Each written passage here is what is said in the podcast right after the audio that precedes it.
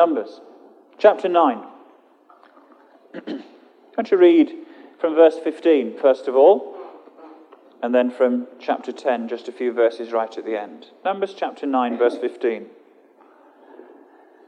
On the day the tabernacle, the tent of the testimony, was set up, the cloud covered it.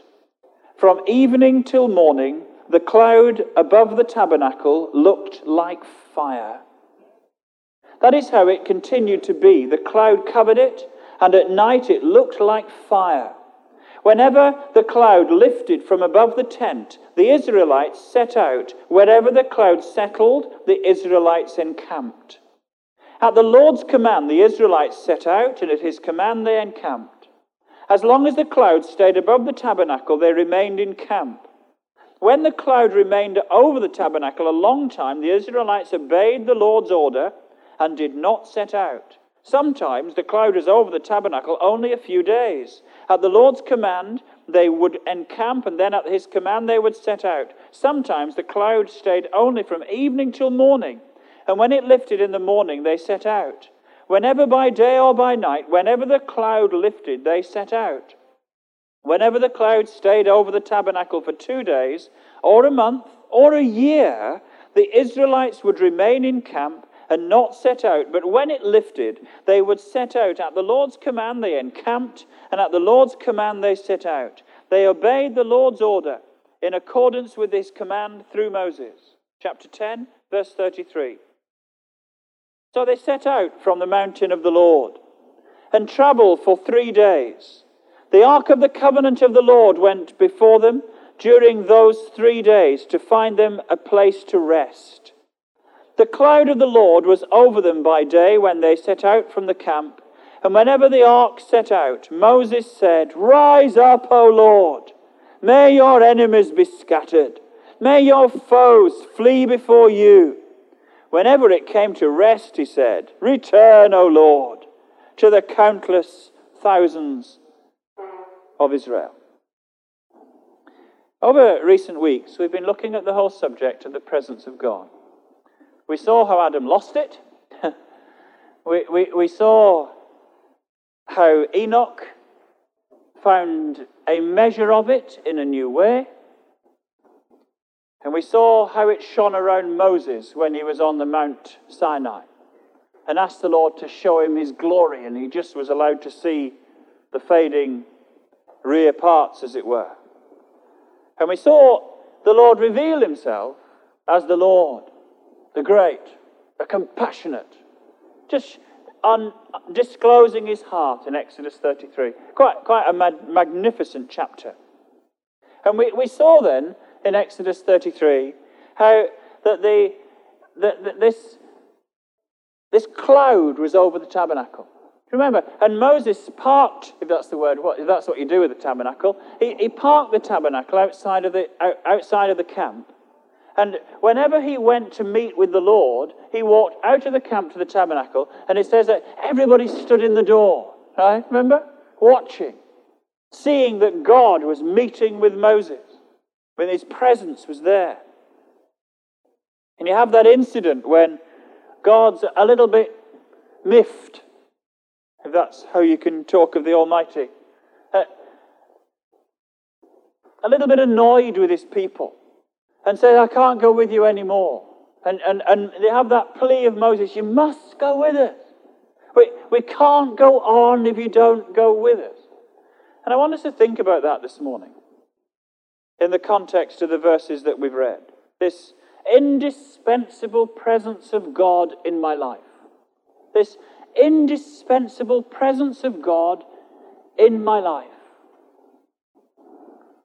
You see, once they'd gone through the Red Sea, remember? And uh, God had parted the waters, which were, this was not, as if you've been told, you know, it, but if it was the Yam Suf and the water was only three inches deep, it was the biggest miracle recorded in the Bible. Because how you can drown an army of Egyptians in chariots in four inches of water is, is, is a remarkable event. I, I don't actually believe that the account describes it like that. It was at a point, they came to the Red Sea at a point where the water was deep, and God opened a way through the water so that the people went across dry shod. When they got to the other side, that uh, the, the waters came together again and the Egyptians perished. And it was called the Passover. And from the time that they crossed over the Red Sea, the Passover, from that time onwards, the, the pillar, this cloud, this cloud arrangement, went before them. And it's now in the verses that we've read, um, a year later. We're told that uh, uh, in chapter 9 and verse 1, it says, Now the Lord spoke to Moses in the desert in the first month of the second year after they came out of Egypt. So it's a year on. It's the time of the second Passover. That, uh, that's how it's described in Exodus 42, that they were going to keep a celebration of the Passover, Red Sea.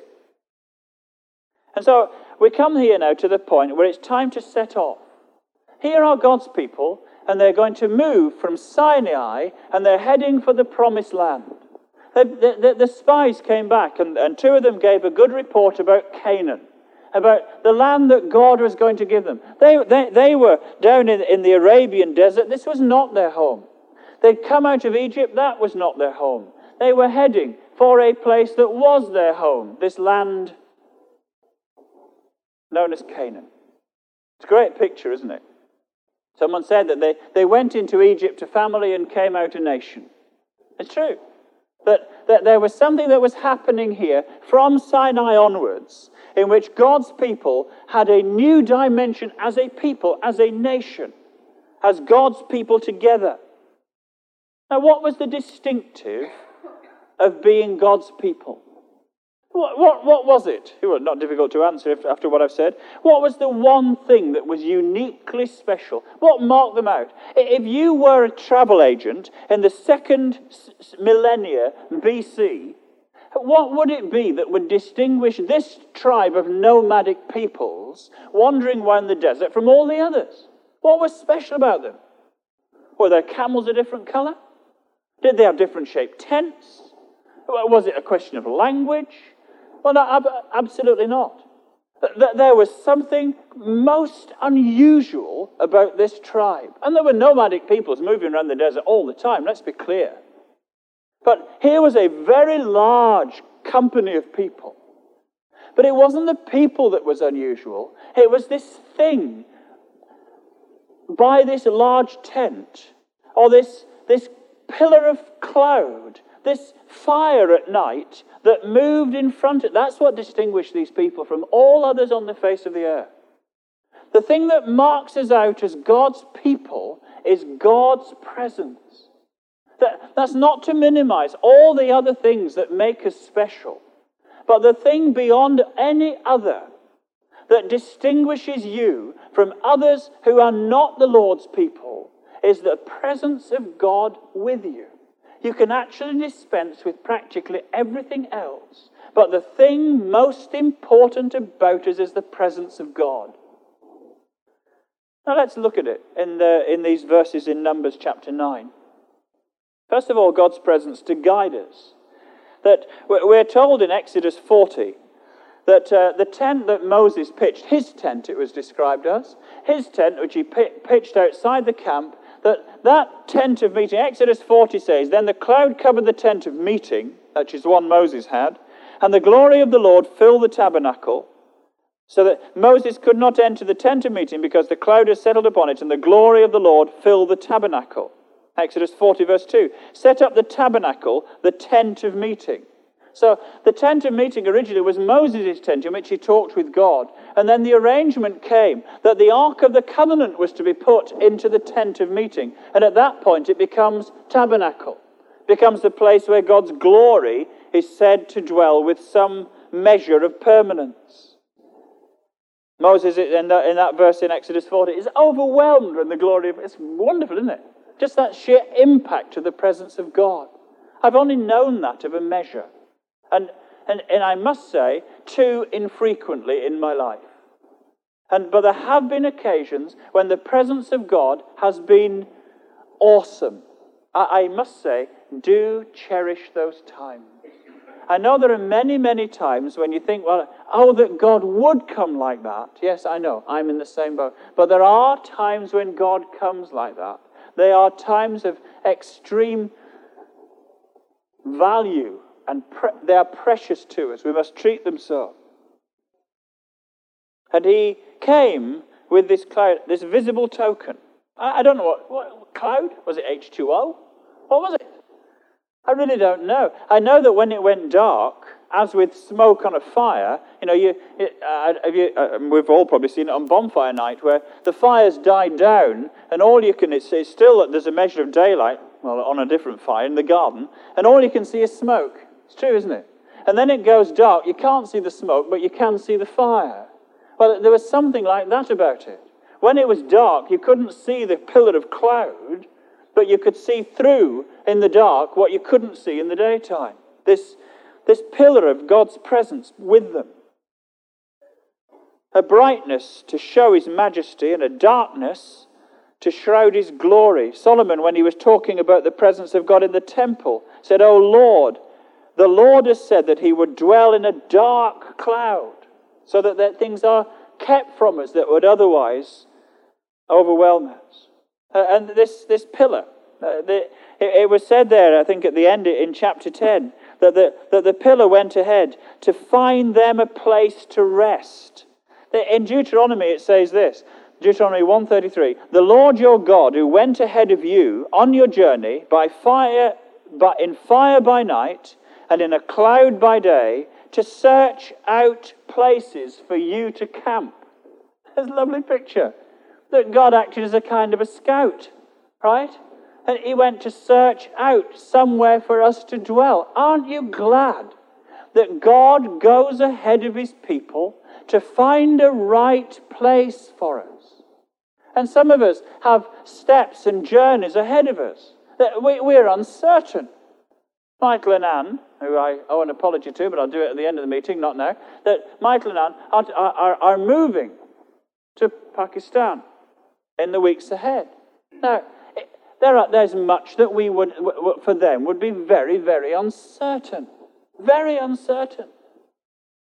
But we do know, we can trust that God will go ahead of you to find a place for you to camp. Now, that, that's true for many of us when we stand on the threshold of uncertainty, isn't it? Haven't you been there? To know that God goes ahead of my time to look after and uh, to find a place for me there. That when they came out of Egypt, there was that occasion, remember, and, and all the chariots of, uh, of, um, of Egypt were charging up behind. And it says that the cloud, instead of being at the front of Israel, went round and st- stood at the back, right? Protecting. And when the Egyptians came up to the cloud, they could proceed no further. And God's presence does that for us as well. And guiding us. They didn't need a map. They just need to follow. They didn't need to have the, the route. If they had had the route planned out beforehand, they'd have scratched there and said, Lord, why are you taking us in such a zigzag? Because it was. He didn't take the straight route. God rarely does. Isn't it annoying? really? Yeah, because if you were God, you'd know a much, much better way to run your life now, wouldn't you?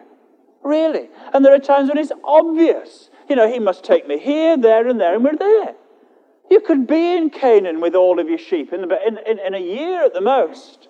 But oh no, God doesn't work like that, does he? He doesn't take us the obvious ways. His ways are, are, are unknown to us. Oftentimes we struggle with them, which is why this passage about, you know, when he moves, you move. When he stays, stay put.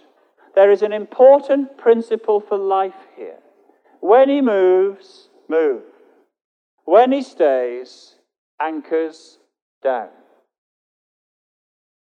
And at times it can be very difficult.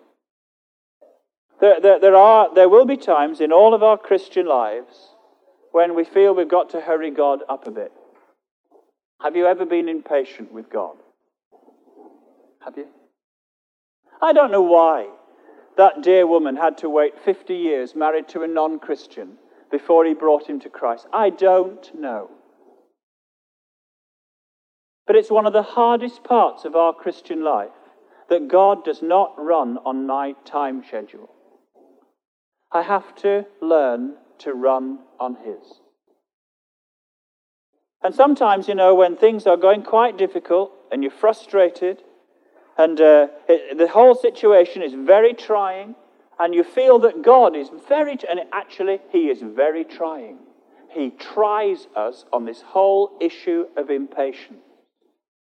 Remember, there are a number of occasions in the scripture where people couldn't wait for God. And after the spies had come back, you know, and some of them had given a good report, some of them had given a bad report.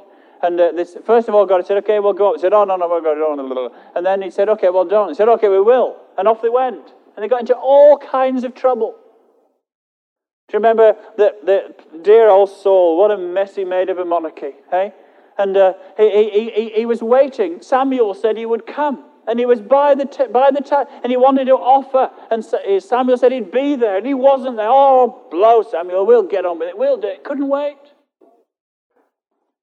We do make a mess for ourselves when our impatience drives us forward. I have struggled here. There have been times when I have really, really messed up my walk with the Lord because I was impatient. God is a gardener, not a magician. That's how he works. And equally, if God says go, it's not a time to drag your feet and mutter and say, well, it's not really convenient. It's a very telling picture. Because it's terrible without him. If he moves on and we don't. Remember that picture in Ezekiel 40 of the presence of God rising up away from the temple and leaving the people of God because they were stubborn and stiff necked and disobedient. And God withdrew from his people. What a terrible picture. It's so important in our Christian life. It's rule number one. When you first come to Christ and you know the, the, the presence of Jesus in your heart, we have to walk with his presence. It, it's the most important thing about living the Christian life is to walk with Him, isn't it? And yet we get so sophisticated, we get so much into our filofaxes and knowing exactly what's what, and uh, we, we, we then get onto our own agenda and our own path. Taking time to quieten myself before God. So I know when He's going and I know when He's staying. It, it's, the, it's the simplest thing, it's not a difficult thing. It's a matter of heart and attitude. Lord, here I am. There you are. Lead me or keep me where I am. And it's almost as if, and I'm sure this is the heart of it, as believers, we have to learn the principle of doing that. We have to learn obedience. We have to learn to trust. We have to learn to be responsive and submitted. Yeah? with, my, with our master. He, we, when, when he became our master, when he became Lord of my life, and I, I used all the right words, and so did you. But then, once he's Lord of my life, to actually let him be so day by day. Because this is the key of it. Because if I'm not aware of his presence day by day, by, and then the big crisis comes, oh Lord, please lead me, that it's not insignificant to me that every morning Moses said, Rise up, O Lord. And every evening he said, Lord, O Lord, return. There's a model there that will actually help us keep in tune and in touch with the presence of God. Walking with Him in my life so that He sets the pace and He sets the direction. The, the whole principle of the pilgrim, as Bunyan's Christian walking on to the celestial city. It's all in this. It, when, when he didn't walk with the Lord, he went off into Bypath Meadow. We've all wandered into Bypath Meadow, haven't we? Isn't it horrible? To be in a place where you're really not sure at all as to whether the Lord is with you. That uncertainty, that something missing.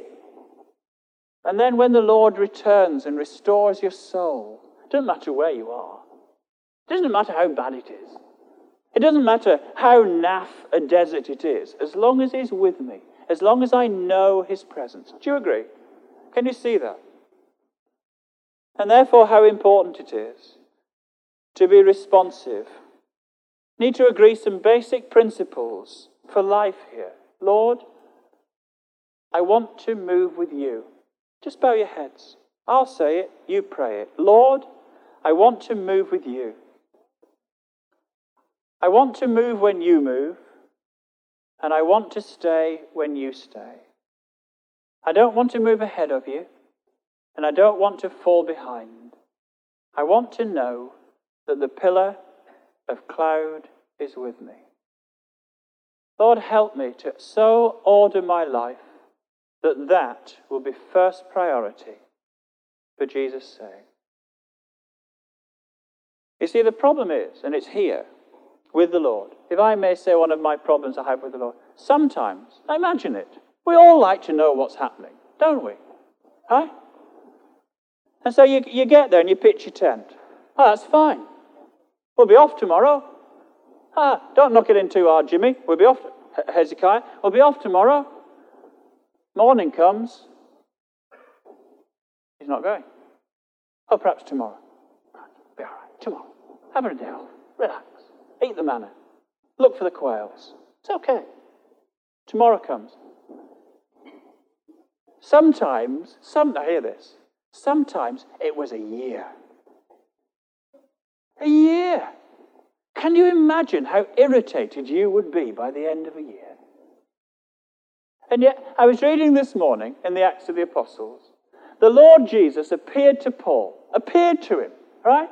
and, and eyeballed him, spoke to him as directly as this, and said, Paul, you've witnessed for me in Jerusalem. Now you will witness for me in Rome. Rome! Talk about a mission.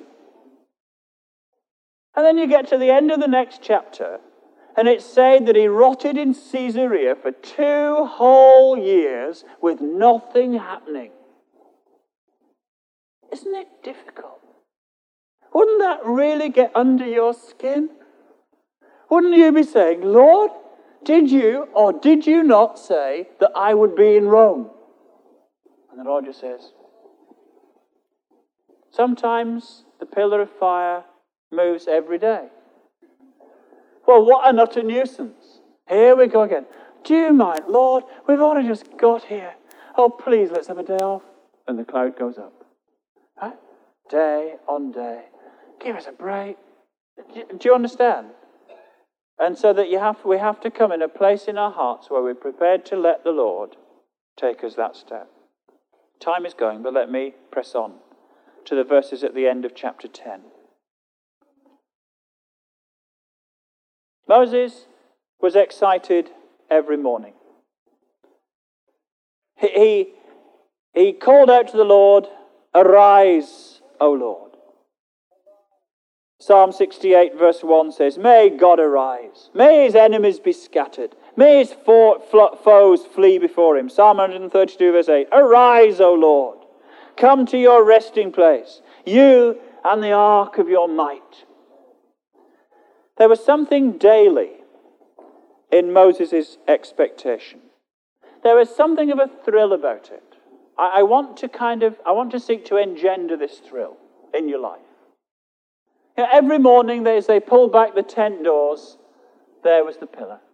It must have been wonderful, don't you think? And if they were feeling a little bit insecure in the night, they only had to peep through the bit in the middle, and there was the flame. As I say, knowing the presence of God is so important. That's why when you get to chapter 11 and verse 1, then uh, straight after the verses that we just read, you know, the thing that wrecked it for them was grumbling.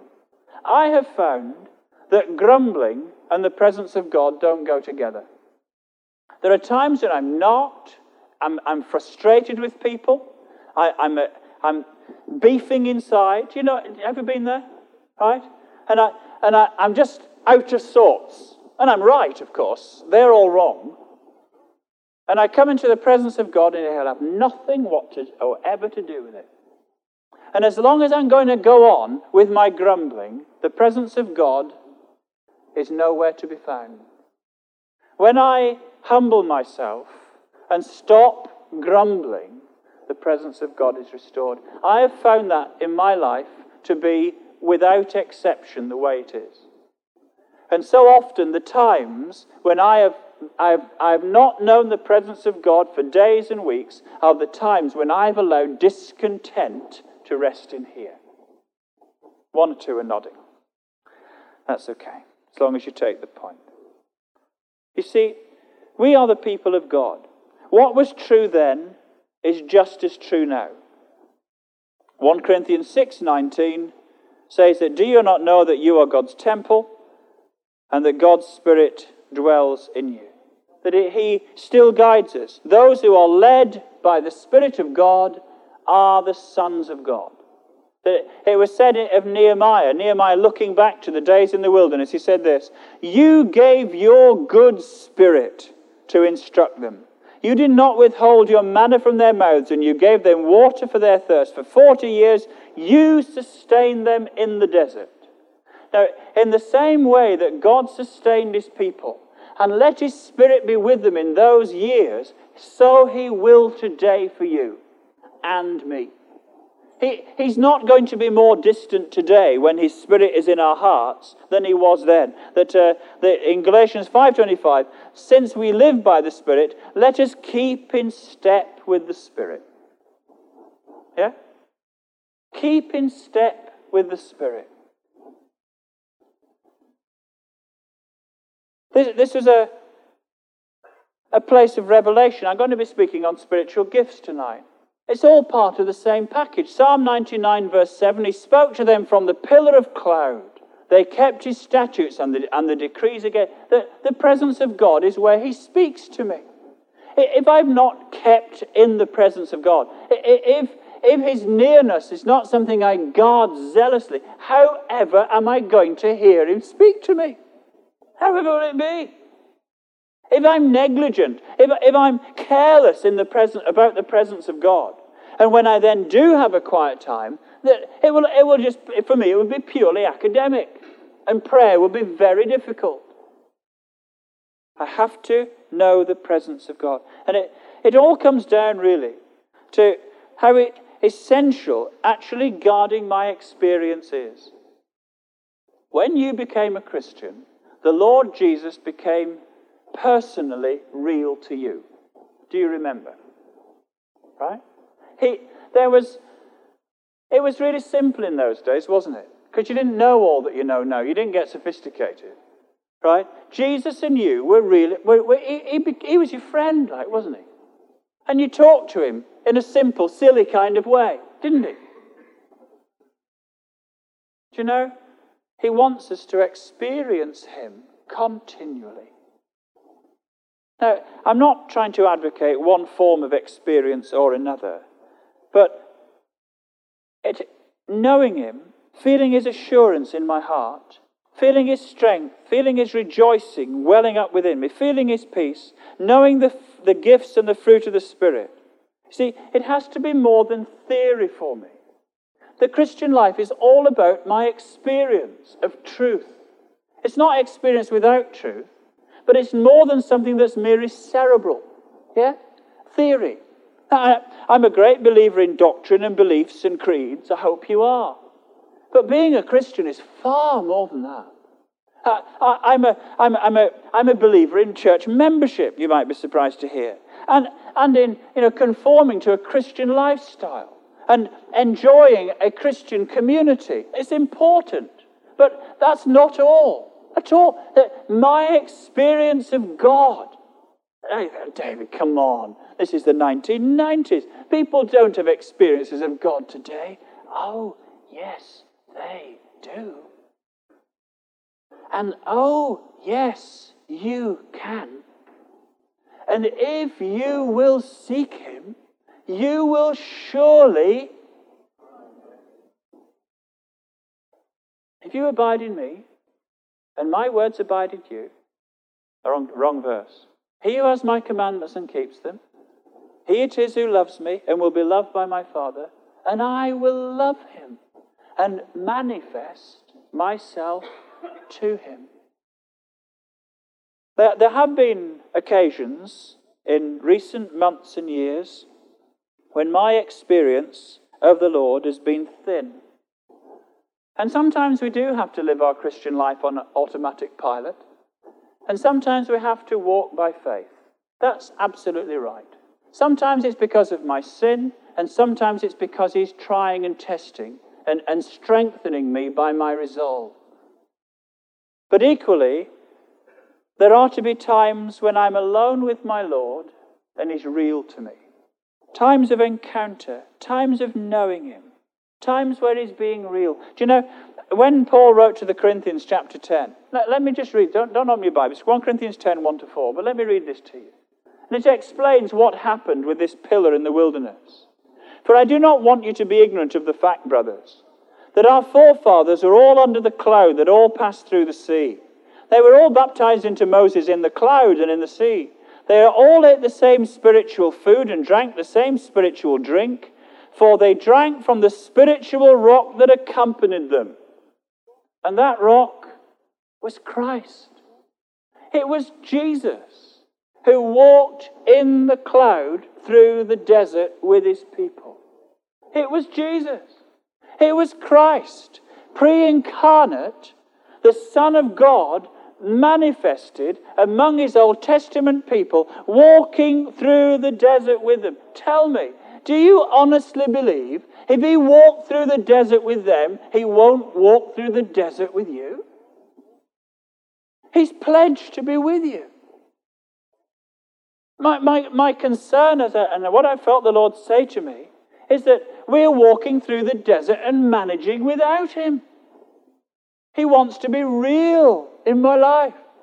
He wants a childlike enjoyment. The, the, I, I can't read it all again, but those early verses in chapter 9, and I'm, I'm no liter- Hebrew literary scholar, what Hebrew I knew died long ago, but the, the commentator tells me that this is elevated prose reflecting the excitement of the occasion. Now, one of the reasons, it, when I was reading it, he's repeating himself. He's repeating, well, he was excited, right? God moves on, we move on. God stops, we stop. There's the fire, there's the cloud. God is with me. Christian, the Spirit of God is in your life, God is with you. The pillar of fire, when it moves, you move. When it stops, you stop. The presence of God is the most important distinctive thing about you. It really is. And you say, oh, but David, I don't feel it. Seems that, well, just, just a moment. Just trust him. He's nearer to you than you'd ever dream of. All that these verses are suggesting is that we just give him the time, give him the opportunity. You know, like, like Moses, if ever at the beginning of every day, let God arise. What a great practice. Oh, of course, you don't have to have a quiet time every day. No, no, all right. I'm quite sure that if Moses, you know, oh, it's Tuesday, I don't fancy having a quiet time on Tuesday. Okay, Lord, you get up if you want to. No, it's wrong. It's wrong. How, how, can I, how can Moses ever not, right? And the man's excited. God is with him. His presence is real. It's there. There's the pillar. So every morning, he couldn't wait for it. It's like putting the flag up, you know. Arise, O Lord. Don't tell Moses it doesn't matter if he doesn't do it every day. The presence of God is so real to them, and he wants to do it every day. And at the end of the day, it says, Return, O Lord. It's a thrill and a joy to the man. So as we break bread this morning, God wants you to experience his love and his presence again. David, God wants you to experience his love and his presence again. He wants to lead me day by day. He wants me to see the cloud, come to him regularly, get out of the habit of living a hectic rush with no time, with a full schedule in a dry desert. And if you have never really known this God.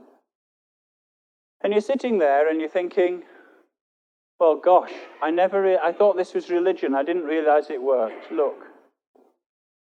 Look, let's pray. We're going to break bread together.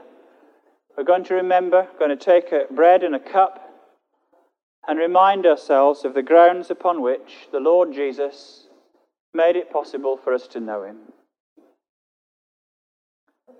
If you've never known the Lord Jesus personally, will you pray this prayer with me in the quietness of your heart? Lord Jesus, clearly you come into the lives of people and live with them day by day. I want you to come into my life and live with me day by day. I want you to lead my life. I want you to show me the way to go and when to go and when to stay. I want you to rule in my life. I want you to cleanse me, forgive me, make me your child. Do it, Lord Jesus, this morning for your sake. And Lord, some of us just want to get back to that place where you are near again. Lord, it's always our fault. We always make a mess of it. We, we seem to walk with your presence so well, and then we complicate things. As we break bread, Lord, and remember the lengths that you went to to make us your own, will you renew our experience of you, Lord? Will you cause us to feel again? Some of us have not felt your presence for such a long time. Just in the, just in the inner place of our hearts. Lord, enable us to feel your love and your presence again. Take unbelief from us. Take willfulness from us. Take, Lord, our clutching to our agendas and our time scale from us and lead us by your presence. Lead me, Lord.